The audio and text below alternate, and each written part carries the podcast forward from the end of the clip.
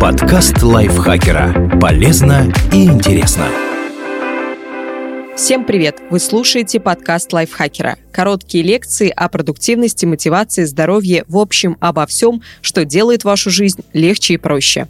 Меня зовут Ирина Рогава, и сегодня я расскажу об истории строительства московских колец.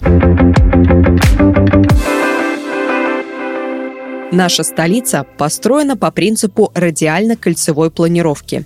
Первое кольцо в Москве появилось еще в XVI веке. С тех пор город сильно вырос, а вместе с ним увеличилось и количество кольцевых автомагистралей. Этот выпуск подкаста создан на основе спецпроекта лайфхакера и «Автодор. Платные дороги», который изучил историю строительства семи кольцевых трасс столицы и области и собрал все самое интересное о них в одном материале. А теперь узнать множество интересных фактов можно не только на сайте лайфхакера, но и в нашем подкасте. We'll be right back. Как менялось Кремлевское кольцо? Кремлевское кольцо частично совпадает с линией, где когда-то пролегала Китайгородская стена, памятник фортификации, исторический каркас города, отправная точка кольцевой застройки Москвы. Ее построили в 1530-х, всего за три года. По прямому назначению, то есть в качестве оборонительного сооружения, стена использовалась лишь однажды, когда в 1612 году русское ополчение изгнало из столицы польский гарнизон. Споры насчет открытия для посещения по подземных построек части Кремлевского кольца не прекращаются до сих пор. Москвоведы, историки и архитекторы не могут сойтись во мнении, превращать ли подземные белокаменные фундаменты в музей, если да, то в какой именно, оставить все как есть или применить современные технологии и сделать виртуальные экскурсии по московскому подземелью. Пока единого мнения нет, и вдоль участка Китайгородской стены и Зарядья можно только проехать в сторону Кремлевской набережной или Старой площади. За что москвичи полюбили бульварное кольцо. Несмотря на свое название, по форме бульварное кольцо напоминает подкову. Еще пару веков назад оно было сердцем светской жизни столицы, ну а теперь представляет собой безусловную историческую ценность. Расскажу вам некоторые факты о московских бульварах. Первым статус гульбища, или как было написано в указе Екатерины II, место в середине города для общественного удовольствия, где бы жители онного могли, не отдаляясь от своих домов, употреблять прогулки прогуливания получил Тверской бульвар. Он быстро стал походить на парижские улочки, с которых и был списан. Цветущие липы, вязы, клены, два искусственных водоема, уютные беседки и арабская кондитерская посередине. Обычно уже к полудню здесь собиралась московская аристократия. В разное время по бульвару гуляли Пушкин, Гоголь, Есенин и Маяковский. В отличие от Тверского, несколько столетий назад Рождественский бульвар приносил практическую, а не транспортную или светскую, пользу. В 18 XVII веке у Сретенских ворот был основан одноименный мужской монастырь. Монашеские огороды спускались прямо к бульвару, на котором тогда располагались пять кузнец, деревянные лавки и богадельня церкви Успения а один из самых интересных и с архитектурной, и с антропологической точки зрения бульвар – Яузский. После пожара в 1812 году купечество взялось за строительство домов для пострадавших. Кроме того, генерал-майор Николай Хитрово обустроил там площадь, которая превратилась в рынок. Позже его стали называть Хитровским, а местность вокруг него – Хитровкой. Именно сюда, в трактир «Каторга», приходили посматривать за настоящей жизнью нищих и бездомных молодые актеры МХАТа, готовившие постановку Горького «На дне». После 1917 года большинство ночлежек снесли, а на их месте на бульваре отстроили обычные жилые дома, которые можно увидеть и сегодня когда появились и почему исчезли сады Садового кольца. В 1763 году императрица Екатерина II подписала указ, согласно которому границы Москвы должны были быть украшены садами. Сначала нововведения появились в Санкт-Петербурге, а до Златоглавой очередь дошла только через 12 лет. По желанию императрицы вдоль земляного вала, так же как и внутри города, были высажены деревья для украшения. Но настоящие сады на будущем Садовом появились появились только ближе к середине XIX века. В 1812 году бревенчатая стена земляного вала и прилегающие к ней деревянные дома были уничтожены пожаром. Комиссия строений столицы выпустила документ, согласно которому вместо снесенной границы можно было строить исключительно дороги, а радиально-кольцевая структура города должна была быть улучшена созданием кольцевой улицы под названием Садовая. Владельцам особняков, расположенных вдоль Нового кольца, отдали часть земель, не подходящих для строительства дорог, но с условием разбить там сады. Пышная зелень вдоль магистрали просуществовала всего 100 лет. Спустя век садами пожертвовали ради удобства движения автомобилей. Смоленский рынок, который был на площади 17 века, ликвидировали. Дорогу заасфальтировали. Над ней протянули переходы, мосты и эстакады. А под ней, на участке от Курской до Парка культуры, заложили метро как строилось третье транспортное кольцо.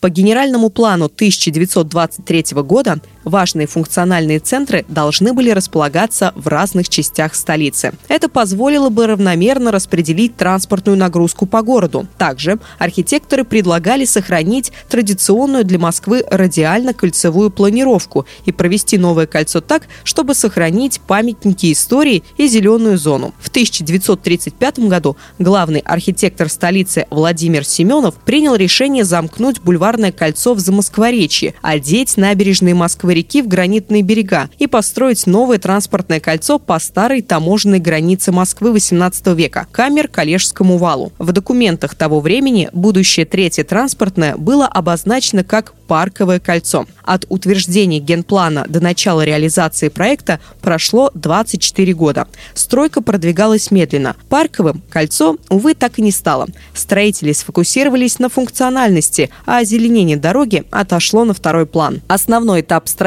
третьего транспортного кольца пришелся на конец 1990-х, начало 2000-х годов, а замкнулась 35-километровая трасса только в 2003 году, когда был открыт Лефортовский тоннель. Как росла МКАД? Первый участок МКАД был официально открыт 60 лет назад, 22 ноября 1960 года. Однако история дороги началась гораздо раньше. Проект Московской кольцевой утвердили в 1937 году. Через два года трассу закрепили на местности. Союз Дорпроект был готов начать строительство, но помешала война. Правда, ненадолго. Уже в июле 1941 года Госкомитет обороны решил использовать проект объездной дороги в военных целях. 100 километров уже имеющихся и 30 километров новых дорог, а также мосты через Москву-реку и канал Москва-Волга строили в авральном режиме. Всего за месяц. Будущее МКАД проходило параллельно линии фронта. Историки уверены, прототип кольцевой сыграл важную роль в обороне города от фашистской армии. С начала 1960-х МКАД служила неофициальной границей так называемой Большой Москвы. Как раз в этот период подмосковный город Бабушкин, деревни Черемушки, Крылатская, Марьина и другие стали официально считаться районами города. На современную широкополосную трассу новая кольцевая была вообще не похожа. Дорога имела четыре полосы, ширина каждой 3,5 метра. Никакой разметки и освещения на МКАД тогда не было. Вместо асфальтового покрытия использовался заливной бетон, а роль обочины исполняли рифленые бетонные плиты, чтобы водители понимали, где находится съезд. Отдельной гордостью МКАД были развязки под названием «Пересечение Ренессанс». Впрочем, так их называли только архитекторы, а обычные люди окрестили клеверными. Сплетение дорог действительно напоминало листок клевера. В 1990-х МКАД подверглась реконструкции. Сейчас движение по кольцу отрегулировано, дорога освещена и оборудована виадуками, эстакадами и развязками. За сутки МКАД пропускает через себя почти полтора миллиона автомобилей. Как и зачем в Подмосковье построили ЦКАД? Открытие центральной кольцевой автомобильной дороги, которая проходит по территории Подмосковья и Новой Москвы, стало важным событием не только для автомобилистов. Завершение строительства запланировано на 2021 год, однако проехать по двум из пяти участков автомагистрали можно уже сегодня. СКАД начали строить в 2014 году, когда стало окончательно ясно, что ни МКАД, ни трассы А107 и А108, большое и малое бетонные кольца, очевидно, не справляются с интенсивным потоком потоком автомобилей. Более того, от пробок страдают и шоссе Подмосковья, забитые большегрузами. А значит, городу нужна новая транспортная артерия, которая свяжет дороги между собой, поможет избежать заторов и сократить время в пути. Новая центральная кольцевая автодорога принесет пользу не только тем, кто хочет попасть в Москву или объехать ее, минуя пробки, но и любителям памятников архитектуры. Например, настоящей проблемой был автопоток в Звенигороде, где находится усадьба Большие Веземы. В ней гостил Александр Сергеевич Пушкин, останавливались Кутузов и Наполеон. Сотрудники музея жаловались, что фуры, идущие с Можайского шоссе на Новую Ригу, заставляли особняк сотрясаться. Дом находится всего в нескольких сотнях метров от трассы. Да и с экологией проблемы. Старые липы, ровесницы владельца усадьбы князя Голицына, страдали от выхлопных газов.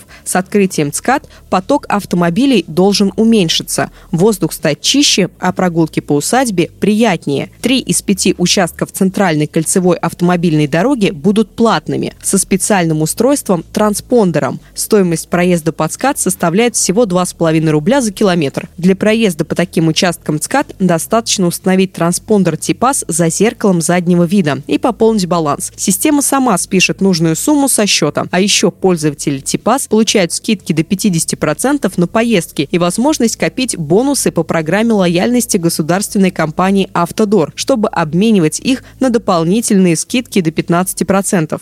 Зачем Москве большая бетонка? История этой магистрали насчитывает почти 70 лет. Но интересно, что о ее существовании долгое время никто не знал. И вот почему. В 1953 году в Подмосковье и соседних областях началось строительство стратегических объектов противовоздушной обороны – зенитно-ракетной системы «Беркут». Происходило все в обстановке строжайшей секретности. Две бетонные автодороги, по которым передвигалась спецтехника, малое и большое кольцо, для маскировки прокладывали сквозь лесной массив, чтобы кроны деревьев могли скрыть от посторонних глаз и ракетные установки, и сопутствующие сооружения. Дорога, по которой проезжала военная техника, должна была быть надежной и выдерживать большую нагрузку. Одна ракета наземного комплекса, согласно проекту, весила больше трех тонн, поэтому покрытие сделали не асфальтовым, а бетонным и железобетонным. Причем плиты были уложены в несколько слоев, чтобы после проезда 40-тонного тягача не приходилось реставрировать полотно. Однако уже в 1980-х объездной дорогой стали пользоваться не только военные, но и простые граждане. А в 90 90-х, когда большинство частей С-25 были расформированы, бетонное кольцо наконец-то заасфальтировали. Но народное название «бетонка»